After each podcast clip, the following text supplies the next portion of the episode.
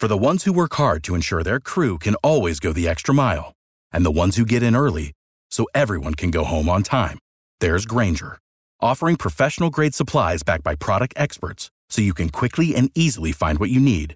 Plus, you can count on access to a committed team ready to go the extra mile for you. Call, clickgrainger.com, or just stop by. Grainger, for the ones who get it done.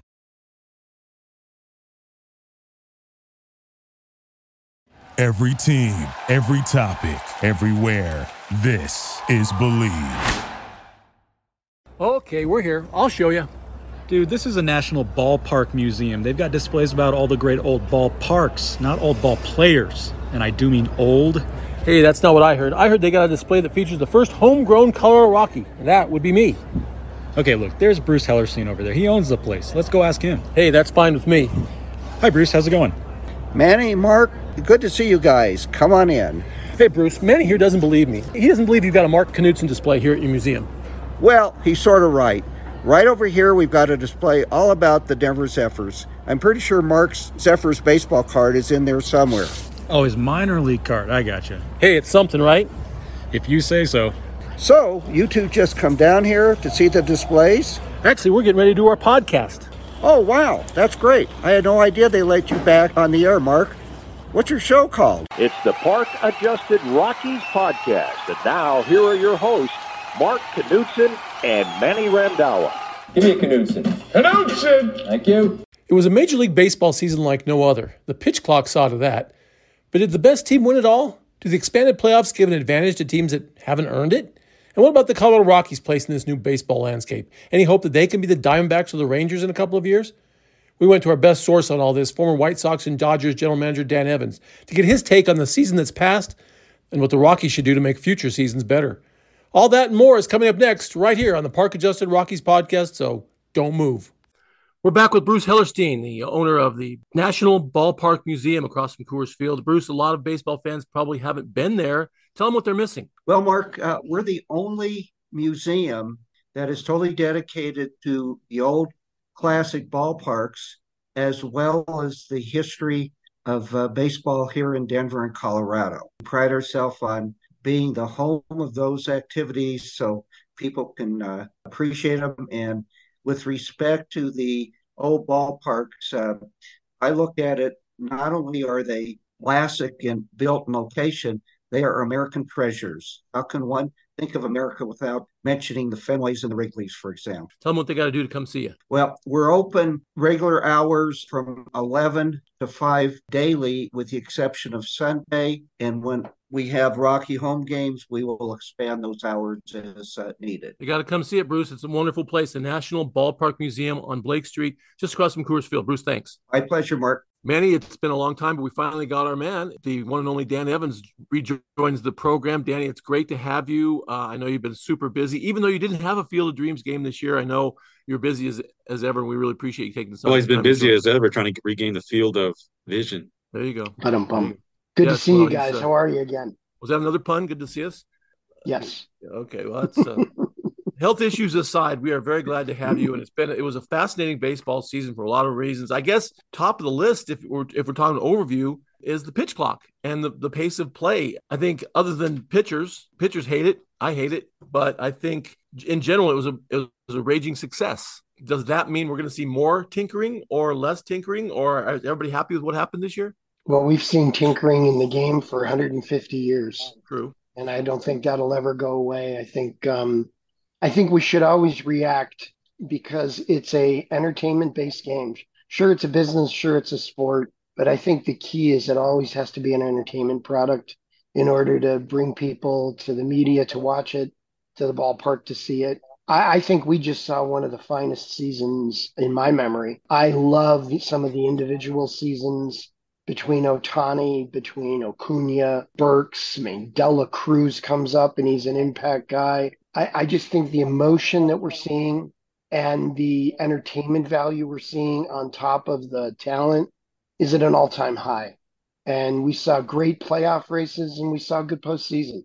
So I really enjoyed 2023. Do you think that uh, the postseason, just since we just uh, wrapped that up here recently, uh, obviously the Rangers won the World Series for the first time. Good, you know, pro, you know, a proud moment for that franchise after what was it? I guess 62 years of existence, uh, including the Washington Senators years, and they win the World Series for the first time. Congrats to them. Chris Bochy just has that touch. He's amazing. Yes, he um, the D-backs surprising everyone. Just quick, quickly, what are your thoughts on the current po- the, the the current postseason format? Because I think there's this there's this tension between this is so exciting because it's like March Madness, but it's like October Madness, and yet we also kind of, it's kind of a bummer not to see the Braves, you know, go farther, or not see you know teams that are powerhouse teams get a real chance to show off their wares in a maybe a longer series. You think there needs to be a little tweaking with the, the length of the series in the early rounds? I do, Manny, and I think comparing it to March Madness is great. I love the NCAA tournament in March. I just absolutely love it. That Thursday, Friday at the beginning is for me the best weekend of the year um, I, I, just think it's incredible, but I think we're not rewarding a six month marathon like we should. My suggestion would be to take all the wild card games and make them one game playoffs. You know, I've been in that a few times. It's not a lot of fun to be in, but the sense of urgency is wonderful. And then make each of the series a best of seven. And I think as a result, there won't be the longer layoff. As a result, you'll reward the better teams for having a longer leash. And also, I don't think you should be rewarded for um, not having as good a season um, as your, you know, as the better clubs. And I think one of the things we're seeing also is from an entertainment standpoint, we're seeing the major markets, Los Angeles, New York, Boston, Chicago, uh, the Bay Area, we're them wiped out for the World Series, hence bad ratings. I mean, we had uh, number five and number 13 in the World Series. And I think it's better for the game when it's superior players and its superior teams are in the playoffs.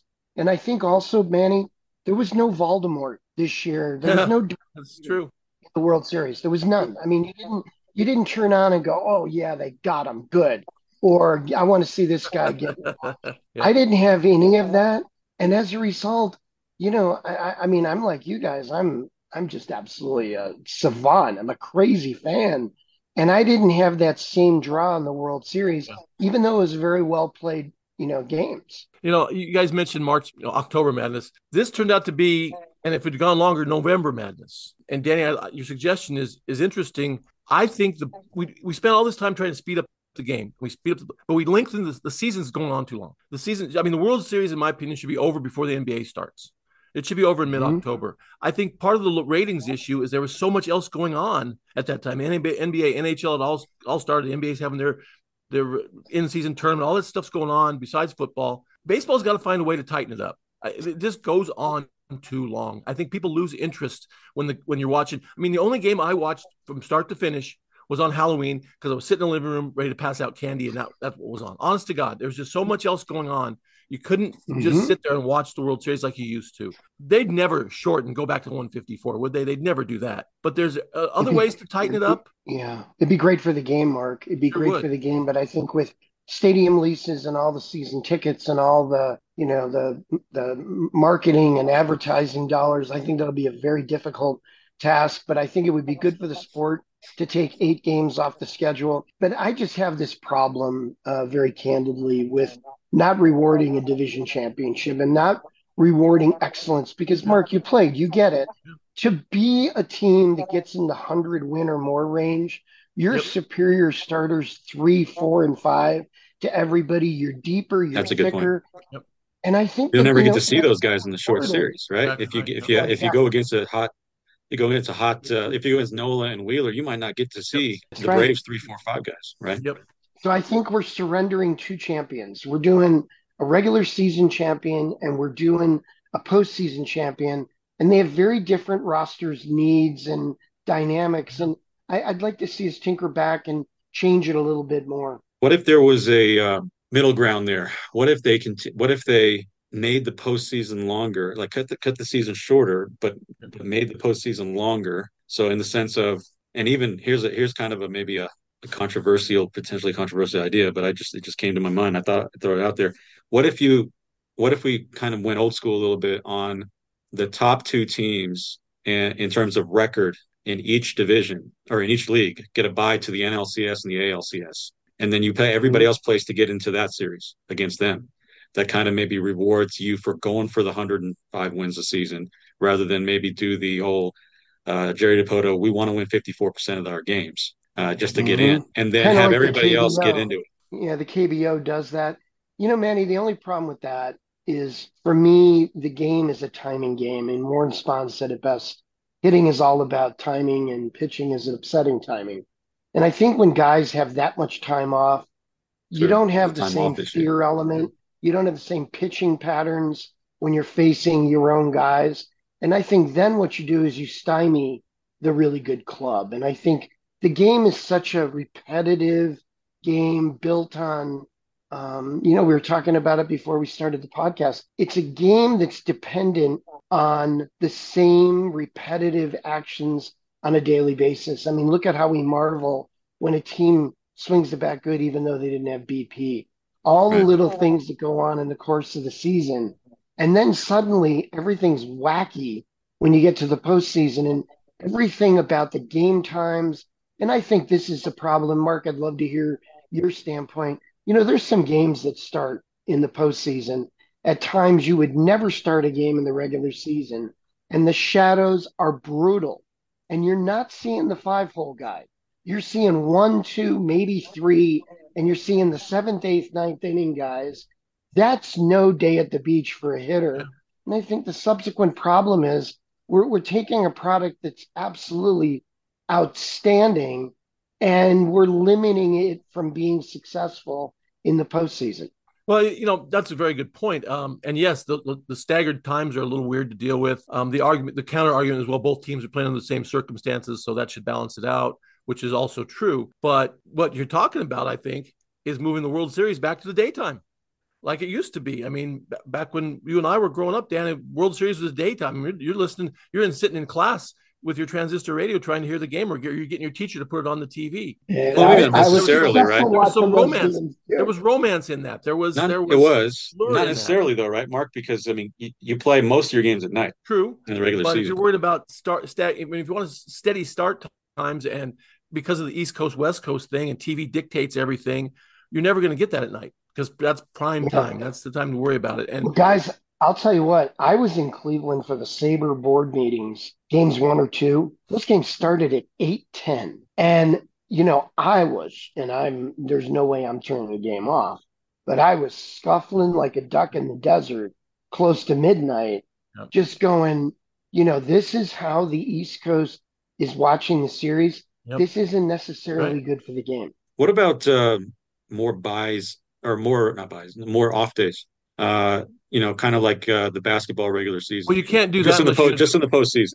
Just in the postseason. Well, that's going to make it longer again. Um, well, yeah, it makes it longer, but you also get rest. Your, pitch, your pitchers are a little bit more rested. You get a, a better chance to which, kind of line things up a little which, bit. Which means you're going to see the top guys again, and three, four, and five aren't going to pitch very much. I mean, when I when I was a fifth starter, I I back in the day we had ten man pitching staffs. When I was a fifth starter, I was the long man because of off days. I was also the long That's man. Right. I did both. So mm-hmm. if you're going to do that, what what you're doing is your three, four, and five guys are becoming relief pitchers. And kind of like what Bruce Bochy did, although yeah. it worked out for for the Rangers. I mean, using your yeah. guys, using starting pitchers in in, in middle, middle relief because relief. your bullpen Absolutely. wasn't reliable. But that's, that's well, I think issue. what we have two guys is we have a sense of urgency for teams that are crawling into the postseason that are trying to get those last two spots, and I give them credit. They play well when they have to.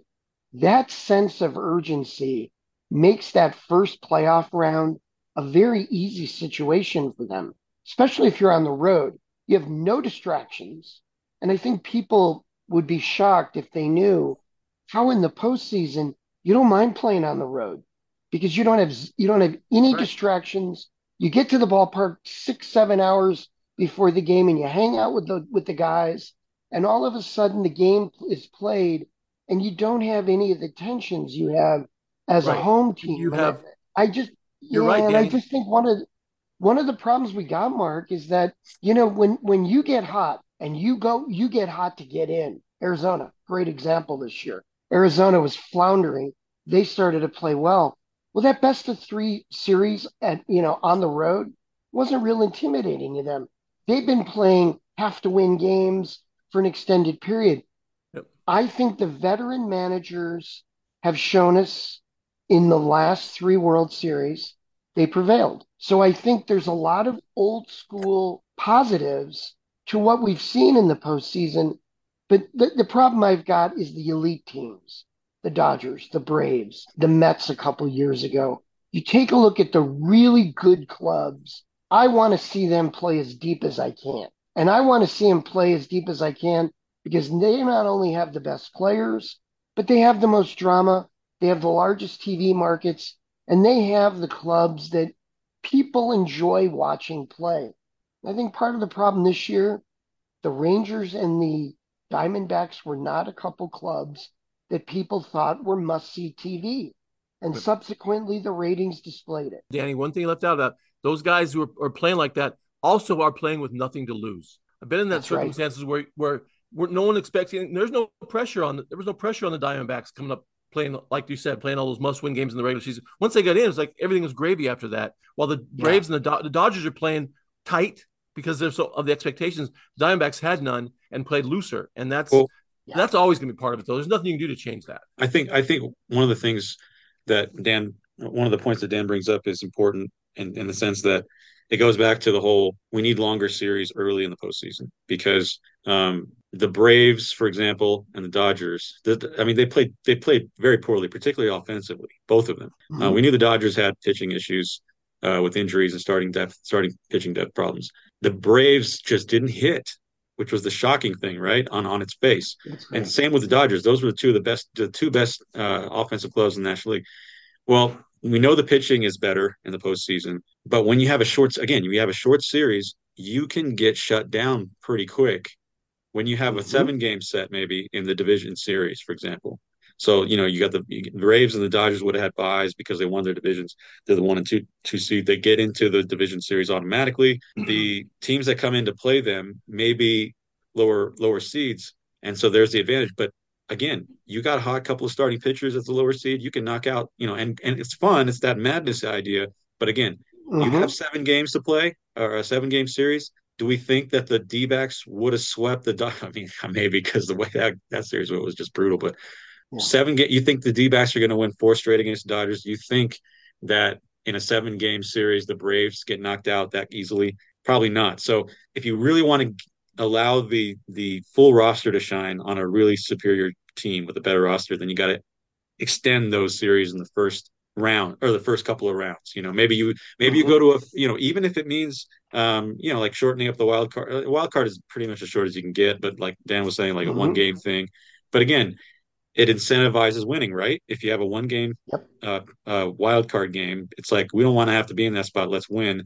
And if we win, we get a full seven game set to to, to prove our medal and get to the next round.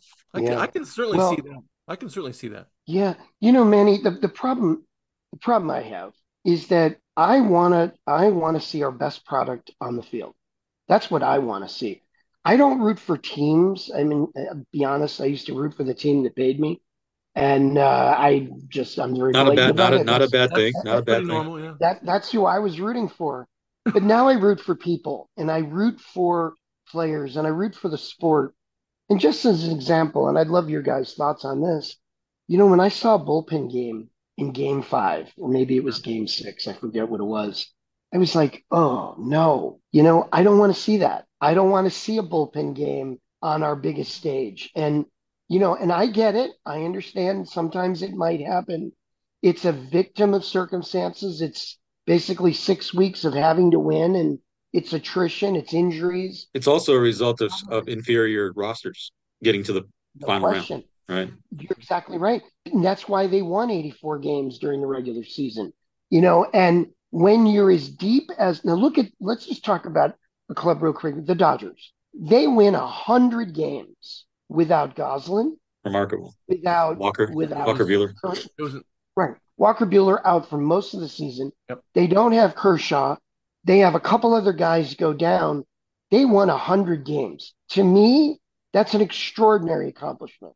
I, I thought. Dave Roberts did a masterful job. And what happens? Three games and you're done. yeah. And I don't like I don't like it.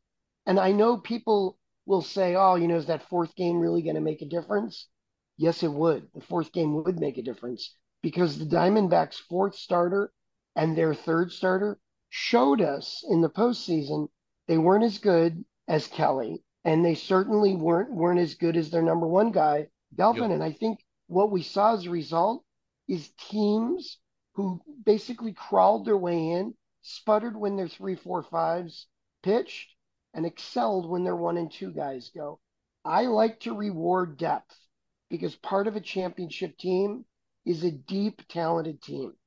Yeah, well, that's certainly the, the case. Um, and the, the, the Dodgers won 100 games with that roster this year is remarkable. You're right. Dave Roberts did a fantastic job getting that team to where they got them. Because uh, honestly, I was not surprised that the Diamondbacks beat them because I just wasn't sure how the Dodgers had done what they had done to begin yeah. with. But nonetheless, a team that would like to crawl into the playoffs and beat, win 84 games is our Colorado Rockies. Um, we do have to spend a little time talking about this. I think, and it's ironic, we had them on the podcast, our last podcast the Rockies just got hit with a huge loss when Clint Hurdle went left the minor league organization went to coach with with the California Angels, the Anaheim Angels. Um, that the Rockies, in my opinion, had had two losses like that. When they lost Keli McGregor when he passed away, same situation. They lost Clint Hurdle, who should have been the team president rather than just my. But I mean, his vision and his thoughts were so valuable to that organization. I don't know how they recover from this, Manny. I really don't. I don't know how the minor leagues doesn't just slide back to the way it was before Clint came in. Well, you you make a really important point there, Mark, by saying it's a huge loss given what Hurdle represented. Yep. The last real, the only guy to really win, right? To get to the to to the uh, World Series and the type of personality he has it's a it, it's a move forward type of personality rather than a stay stagnant type of personality uh, so I, I, think you know, like you said, he's probably the closest thing that the Rockies had to McGregor in terms of kind of a guy who you look at and say he's he's shown he's had success and he's he's inspiring. He inspires people. Yep.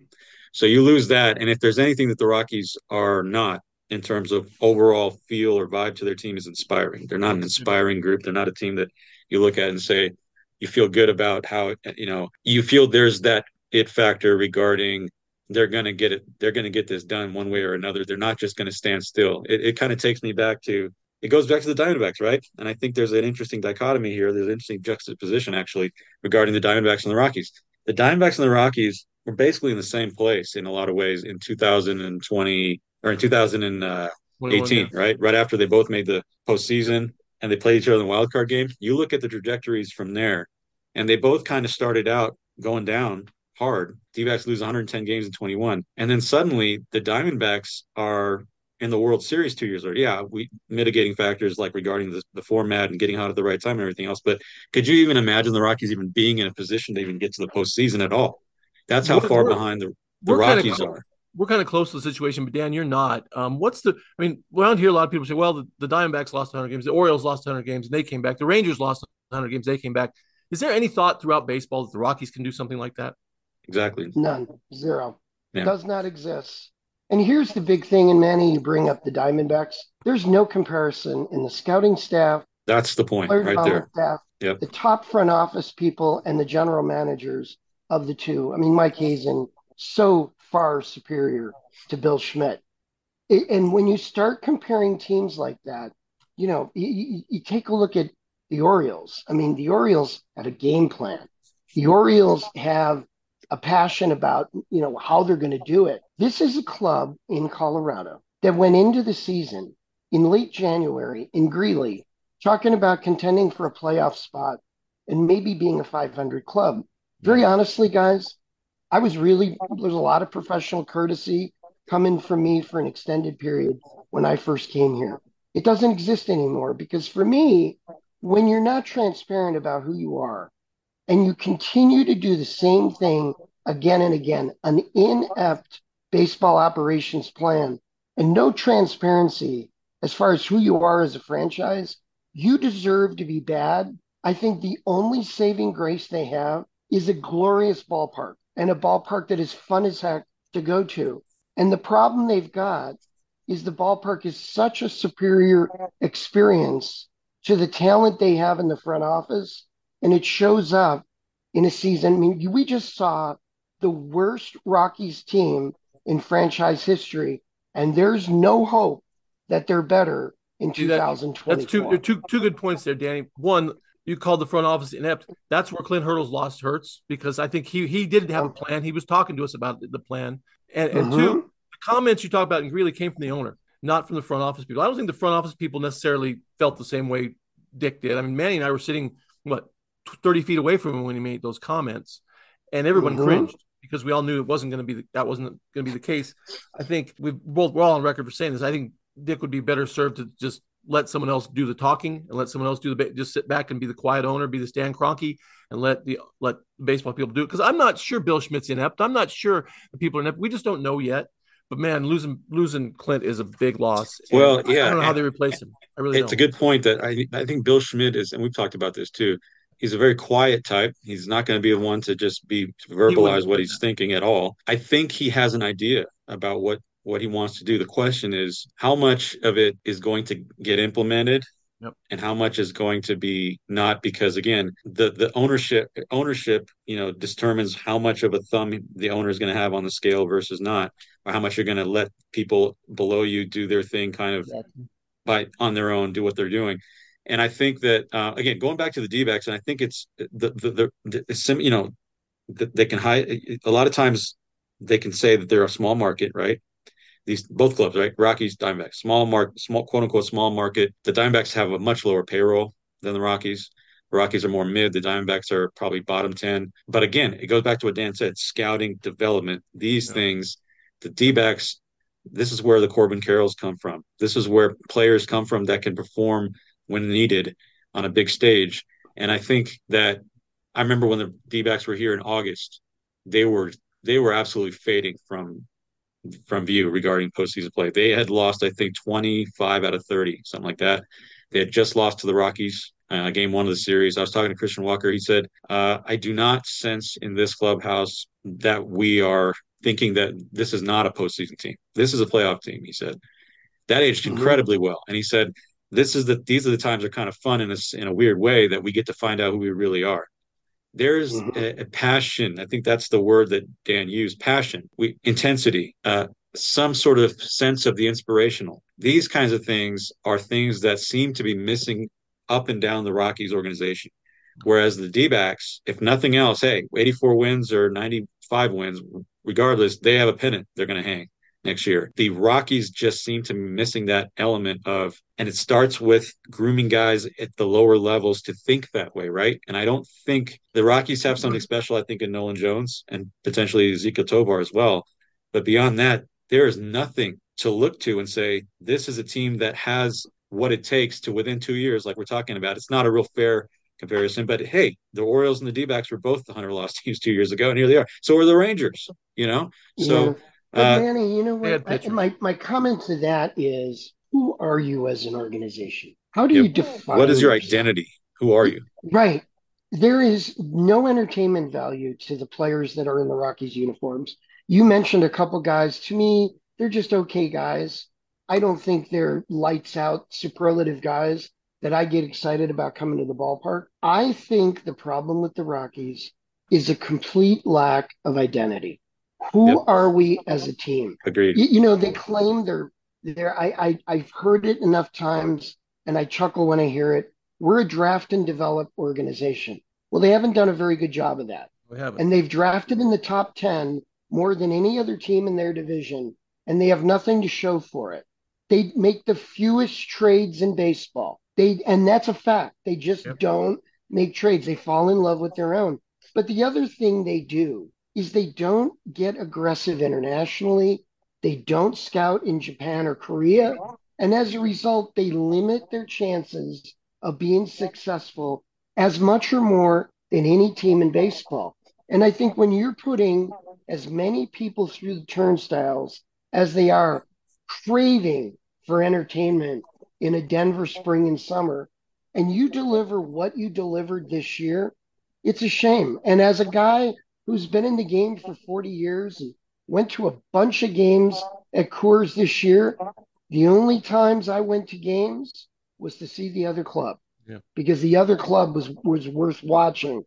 There was no one in a Rockies uniform that I would go to watch play. And that in itself is a damning statement. Yeah, we hope that certainly hope that changes with Jones and Tovar and Brenton Doyle, Gold Glove winner, so so so on and so forth. But we'll see. Hey Dan, before we let you go, um, we got to talk about the Field of Dreams. You have the cornfield in your background. People can't see that, but maybe next time. Tell, we didn't have a Field of Dreams game this past year. I know you got one planned for August. Tell us where things stand with the Field of Dreams. Well, there's a stadium that is in the process of um, being delivered. That'll probably be a candidate for a game in 25 or 26. Where the stadium should be done in the spring of 25 and will yield a, a venue that will be superior to just about any smaller ballpark in the game. It'll be a really exciting place to see a big league game. So nothing on the docket for this August either. It's No construction going on on the property, Mark. It just won't be ready. Doesn't mean you get to rest though. rest, rest, as Tommy Lasorda said to me once, is for those who have their eyes closed permanently. And you don't. And if and and for those who who are wondering from what or about what we were talking about at the top dan just literally had a serious eye injury um, that he's recovered from. So we're happy that he's got his full vision and he'll be able to keep both eyes open. Real quick before we also before we let you go I, we'd be remiss not to ask you about some of these pacific rim stars that are going are have been posted and are going to be coming to the major leagues uh, between yamamoto jung-hoo lee uh, what can you tell us about this new class that we're going to see in the majors here in 2024? Well, there's three really exciting players coming over, Manny. I've had the chance to see them in person, see a lot of them um, live on video, and seen them recorded a ton. Um, Yamamoto is going to be a star. He's 25 years old, right-handed pitcher. He's about 5'10", 5'11", real wiry frame, one of the elite athletes in the world. Um, just a fantastic pitcher. Four pitch mix. His velocity is real good. His spin rate is extremely high. He's got 80 command.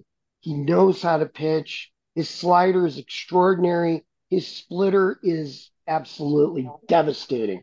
Um, he's got a spin rate on his slider and his splitter that are world class. He's going to be a number one or number two starter, and he's going to be in the prime of his career. He's pitched in the more offensive league, the Pacific League in Japan. He's going to make a ton of money, and deservedly so. He's elite. Who's, where's The he center fielder, next you year? I think he's going to go to a Mets, market. but- That, well, I'm going to say he goes to a market that scouted him aggressively, and uh, that I'll no, look at the won't Rockies, necessarily be.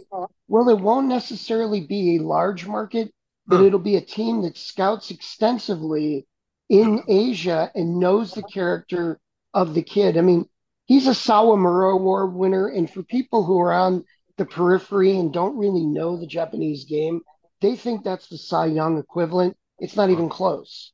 Wow. It's a character award Hmm, combined with talent. His character is extraordinary. The center fielder is an elite player. He's got all sorts of two way skills. He's going to be an impact guy at the big league level right away. Not necessarily a power And guy though, John Lee, right? He's he's No, more of a contact guy. Exactly, but an elite contact guy and a guy who's going to swing the bat and play the field and play the 2024 game, um, which is a different game. It's Yep, a speed. speed, it's a speed game, a contact game. It rewards athleticism. This kid is elite. He is really fun to watch play. I saw him when he was 17 and I thought, whoa, this is going to be special. The last guy for me is a left-hander who I've seen since he first started, and that's Shota Imanaga, who played for the um, Yokohama Bay Stars, and he played for Alex Ramirez, who you Hmm. know, Mark, Yeah. as a as a really good. I mean, he's a Japanese Hall of Famer, and um, Imanaga is a, a well above average fastball guy with exceptionally high spin. His spin rate is 25 to 2600. He pitches north and south. He's an up in the zone guy with a slider and a changeup. He is going to be the sleeper in this mix. the teams that scout over there saw a lot of his starts, and he's a guy who's going to sign quickly. He may wait for Yamamoto to establish the market, but Imanaga is going to be a top three starter on a big league team in 25, and he's coming over at a good age. He's still in his 20s, playing for an elite team in I What are the it. what are the Rockies missing? Real quick before we move on from the Japanese pair, what are the Rockies missing because of the fact that they are so light um, on the Pacific Rim players? Because the last time we saw, a, for example, a pitcher, really anybody that I can think of um, from that region originally was uh, Seung-Hwan Oh. Yeah, Manny, they just don't have an awareness over there. And that was a trade. Um, I mean, right? That wasn't was a trade. Yeah, at the end of his career. a trade with yeah. with my Blue Jay team, and um, they just don't have any awareness whatsoever. As an example, they didn't scout Ohtani when Ohtani was coming over, wow. and you know wow. that to that's me, a that's an indictment right never, there. Well, but Manny, you can never turn the faucet off when it comes to the flow of talent. You've got to know Taiwan. You've got to know China. You've got to know Australia. And Jap- okay. Japan and Korea are elite baseball. And as a result, you know, here's players coming over that they don't have the character background. They don't know enough about the guy. You're not going to drop a lot of money on a guy if you don't have a lot of background on him. And the only way you know that stuff is you have scouts on the ground getting that information. And, and the, the worst part about that, you know, oh, so the worst part about that right now is the Rockies this year are in a position right now with, with a lot of money off the books. They have the money to go do something like that right now. They may not in the future, yeah. but right now they do. And it's a shame if they'd let this opportunity slip by because, um, again, they won't always have this opportunity. Yeah. You know, and I hear all the comments about, oh, we got burned in the free agent market. That was 25 years ago. Yeah. This when you start looking at Hampton and Neagle, it's a different world. And I'm just going to tell you guys, there is no doubt in my mind about Yamamoto's impact in the big leagues and they won't even play on him. And that's a shame. When you lose as many games as they did this year, you at least have to have awareness of the replacement factor, and they don't even have that. Some of it is just sending guys out there for just for due diligence. Isn't that the word? Aren't those the words there? Due diligence, if nothing else. Yeah, when those guys become free agents, when those guys become tradable um, assets later on, to have that background on a guy is a superior knowledge you know, I mean, they look at Doyle as their center fielder of the future.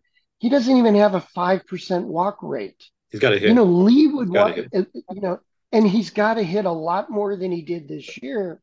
And I look at it, Manny, and I see Lee, who's who's I think a better center fielder than Doyle. Defensively, and a way better. Wow. Yes, and a way wow. better offensive player. So well, for go. me, when you start you start talking about a guy like that, and you don't even go scout him, Imagine how good they'd be if both of those guys were in the outfield. But you signed Kris Bryant for millions of two years ago. Yeah, I, I, I would, I would, I would have never engaged. No, he's not a player for me that at that stage of his career, career was at, at all yeah. enticing to me. I know, I know. Well, I don't think he was enticing to a lot. Of, I, I would, I would say he might not have been enticing to a lot of a lot of teams. I mean, the Rockies paid 182 million, and from all from all accounts and from all of you know Yep. From all I can tell from others that, who who are kind of in the know, he wasn't going to get that anywhere else. They were bidding against themselves. Well, and guys, here's the problem this time of the year. In November, teams are trying to shed contracts, and again, in somewhat in December mm. also. Is there a more untradeable contract in baseball than Kris Bryant? No. And no. when that's the case, you're saddled with a guy who has to excel in order to get value. And I have nothing against Kris. Kris a good guy, all that kind of stuff. But Kris Bryant on the 2022 and 2023 Rockies was not the answer to the equation. Yeah. And now they're saddled with a contract they can't move. It was the same, same, same kind of thing that was said about Desmond. Nice guy, you know, yep. you know, character wise, all that kind of stuff. Not a seventy million dollar player, couldn't move him. Yep. No. It's not how much money you spend; it's how you spend it, and that's exactly. that's, that's, that's and then when at. you spend it, and then you say we got burned in free agency. Yeah. Well, that's who's, to me, Mark, who's, who's that on? To me, who's Mark, that on? One of the problems in the game is we talk about payroll instead of who the payroll right. consists of. Absolutely. You know, you can do a lot of great things with 50 to 75 million mm-hmm. if you do it well. Spending yep. to spend certainly is not the way to win. That's right. Hey, Danny, we really appreciate your time as always. I know you're super busy. We we still want to have you and Frank Thomas back together at some point, uh, whenever you can. I'd love to do that. Let me say. Let me say this too, Dan. Yeah, let me say this too, and I think I've I think I've mentioned it, but the primary reason to have go. here we to go have Frank on, and to have the big hurt on with us. I was uh, there, Manny. You were in the in building. tie that night. And County you know Stadium. what? Hello, we need we really need to to I don't think we've done justice to just how incredible that first career major Good league hit was for the big hurt, Good and the fact that God. Right right when that happened, we knew he was going to be a superstar, even potential Hall of Famer, like he ended up being, Yeah. because. To, to drill that pitch off of a pitcher, a, a quality pitcher like Mark Okay. Knudson, Okay. and put it over. I, I, I mean, I just, I only wish we had Statcast for it. So we need Frank on primarily for that. We could get to other things, so like like uh, Field like of maybe Dreams the and Field of Dreams. like yeah, uh, you know, like like his his magnificent career and his Hall of Famer, relationship Okay. with you that goes back Yeah. decades. But that's the problem. I think August 2nd of 1990 is the focal point. I just I think, think that's so. the day we lock in. And I, I just think we talked to Mark about earlier in the count when the umpire squeezed him a little bit. And See, Dan know, remembers pitch just- by pitch, man. I do, and Mark does too. That's the problem. you guys, man. There's so Let's many make it more happen. important things to talk to the man about than that. The fact that he follows me on Twitter now, I got it. That's uh, that's good for me. I, Well, I, I mean, you got to follow the guy you got your first hit off. of. I mean, Yeah, that's just I think that- that's that's just why that's just a formality. there you go. Hey, Danny, we appreciate it as always. Safe travels back and forth to Iowa. Uh, I know you got the SABR SABR meeting coming up this week, right? For you too? Is Uh, it- no, no, I'm home. I'm home. I'm home for a while. Which I mean, the, the local about two- SABR in the local SABR meeting this week sometime. Yeah, this week, but I'm going to be out of town that day, so I can't do it. Okay, Manny will take over for you. Right. if I'm there, I'll take over. Well, I don't You know. have nothing. It's not like you have anything else to do. I'm not. I'm not. I am no longer on the board. So, um, I think. I think No, Danny you're still and I on the are both- You- You're on the board through December 31st. No, okay, all Oh, right. Well, I okay, better make so- the most all of it then. so President Pro Tem or whatever you want to call Danny it. and I, I think we we are among the group that has taken a step back. So, All right, man. Yeah. Take, take Yeah. the- Well, guys, great be- great dealing with both of you guys. Have fun. Thanks, Dan, Love as always. Great holiday And you know season. what's really cool? It's mid-November and we're talking baseball. That's a that's right, fun. man. Always, absolutely. All right. Hey, man, you got a closer for us? Yep. Wrap it Coming up out right of the after this. We will be back. It's Park Adjusted Rockies podcast. Don't go anywhere. The place to catch all the big game action is at Stoney's Bar and Grill, now with four great locations, including Winter Park and the original at 11th and Lincoln. Great food, great service, and unrivaled game day atmosphere. There's no better place to watch your favorite teams in action. To find out more, check out stoney'sbarandgrill.com.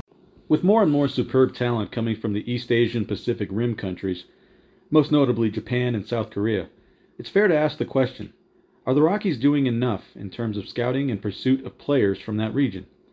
Our guest on this week's podcast, former Dodgers general manager and White Sox assistant general manager Dan Evans, who also served as the director of Pacific Rim operations for the Blue Jays in recent years, gave us a quick breakdown of the three most prominent players from that area expected to be available for major league teams to sign this offseason. Right-handed pitcher Yoshinobu Yamamoto, left-hander Shota Imanaga, and outfielder Jung-Hoo Lee. The Rockies are not expected to be in the mix for any of them. But that's not surprising given Colorado's history of signing players from that part of the world. In the franchise's three-decade history, it has signed exactly one player from the region, Taiwan's Chin Hui Tsao, a right-handed pitcher who appeared in 29 games for the Rockies from 2003 to 05. The Rockies have certainly had a handful of players from East Asia suit up for them over the years, but outside of Tsao, they have all been acquired via trade or free agency. Now, on the other hand, most impact players who come from the Pacific Rim leagues are established stars there, and they generally command big money from big markets. It can be tough to compete in that pool of spenders if you're the Rockies. But still, is there a due diligence factor that's being overlooked here, with players from NPB, KBO, and other leagues proving their mettle in the majors the past several years? Colorado is currently in a transitional period. It lacks an identifiable identity moving forward and is in the early phases of the Bill Schmidt era. Will the organization establish a discernible footprint there? Time will tell.